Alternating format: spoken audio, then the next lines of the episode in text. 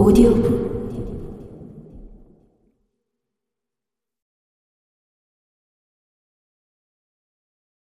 꽃이 피지 않는 목련의 운명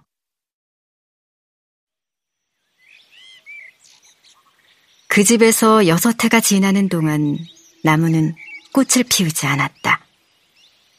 1960년대 지어졌다는 집은 빛이 잘 들지 않아 2층에 마련된 경당이 더욱 동굴 같았다.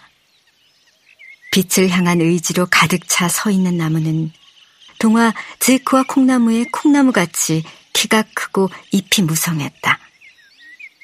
2층 난간에서 올려다보면 털이 보송보송한 나무의 겨울눈을 볼 수 있었다. 집을 드나드는 사람들은 이를 보며 목련꽃이 피면 알려달라고 했다.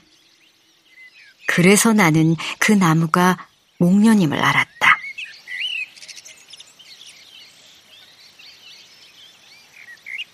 봄을 거듭 지났다. 앙상한 가지에 달린 털복숭이들은 꽃이 아니었다. 여기저기 묻고 검색해 봐도 도대체 목련나무에 꽃이 왜 피지 않는지 알 수 없었다. 조금 더 통통하게 매달린 녀석을 발견하면 언젠가 필 수도 있으리라는 바람이 생기곤 했다. 목련나무가 자라 꽃을 보기까지 10년이 넘게 걸릴 수도 있다니까. 꽃이 피지 않아도 괜찮았다. 그렇게 보기 어렵다는 행운목에 하얀 꽃틀이 탐스럽게 달려 향기를 뿜기 시작했을 때 동생의 회사는 부도가 났고 아버지의 건강에 문제가 생기기 시작했다고 기억하고 있기 때문이다. 산수유가 피고 졌다. 철쭉이 피고 장미가 달렸다. 아무리 덥고 진드기가 괴롭혀도 무궁화가 피고 졌다. 목련은 피지 않았다. 대신 유난히 큰 잎사귀들만 공룡처럼 턱턱 달려서 비가 오고 바람이 불면 후두둑 떨어져 쌓였다. 3, 40년은 좋게 그 자리에 있었으리라. 경당에서 나오는 자매님들과 형제님들 말 한마디씩만 모아도 꽃이 피는 기적쯤은 일어나고도 남을 텐데. 그 큰 나무에 환하게 한가득 꽃이 핀다면 생각만 해도 초현실적인 기분이 되었다. 어떤 사람은 나무가 집보다 높으면 위험하다고 했다. 목련의 뿌리는 약해서 언제 넘어갈지 모른다고 했다. 목련은 성장 속도가 빨라 담장이고 어디고 뿌리가 다 해집고 있을 거라고도 했다. 집과 오래 함께한 나무는 영물이니 기대 살아야 한다는 사람도 있었다. 집안에 쓰던 가구라면 그저 부숴서 버려버리면 그만이지만 오랜 시간 함께한 생명은 다른 것이었다. 나는 이런 문제에 대해 아는 바가 하나도 없었다.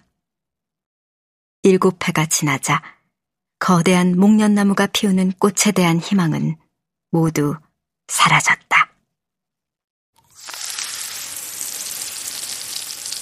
정원의 흙이 바싹 마르도록 비가 오지 않으면 긴 호수를 연결해 2층 경당에서 물을 뿌려 먼지를 씻어 주어야 했고 비가 많이 오면 물구멍이 막혀 마당에 물이 차니 낙엽을 부지런히 쓸어버려야 했다.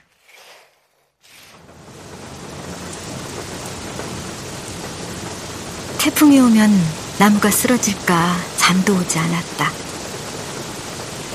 비가 퍼붓던 어느 날, 옆집 지붕 위로 떨어져 배수관을 막은 낙엽 때문에 그 집 안방 형광등에서 물이 뚝뚝 떨어지는 아찔한 일이 생기고 말았다.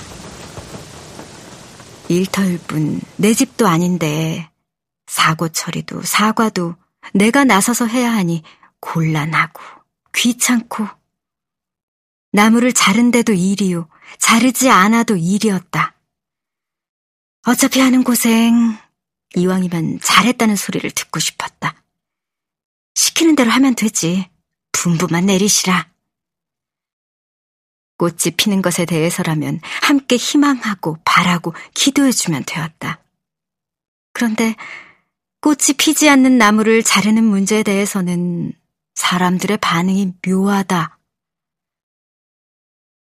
집을 에워싼 붉은 벽돌을 뒤덮은 담쟁이를 보며 담쟁이 실을 읊어주곤 하던 한 자매님은 나무를 좀 다듬자 했고 온 집이 담쟁이에 점령당할까 무섭게 뜯어내곤 하던 다른 자매님은 나무가 더 자라지 못하게 뿌리까지 파버려야 한다고 했다. 암투병 중이시던 60대 형제님이 나무를 바라보는 눈길은 슬펐다. 집에 들어온 쥐새끼도 얘들아 자, 자, 나와야지. 살살 몰아서 밖으로 쫓고나던 신부님은 일단 나뭇잎이 옆집으로 떨어지지 않게 다듬기만 하자고 하셨다. 잠시 평화가 찾아오는 듯 했다. 예수의 저주를 듣고 말라버리는 무화과 나무라면 좋으련만 한 해가 지나자 같은 걱정이 반복되었다. 정말 다른 방법이 없었다.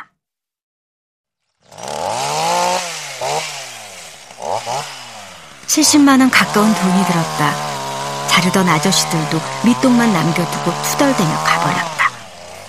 그 누구도 잘했다, 아니다, 말해주는 사람이 없었다. 옆집 자매는 또 향나무가 담을 밀어 위험하다며 뽑으란다. 예수님은 목수였다는 후임 신부님이 직접 톱을 들었다. 식복사 자매와 셋이 향나무를 잘랐다. 집이 좀 더 밝아진 것도 같고 바람도 더 부는 것 같았다.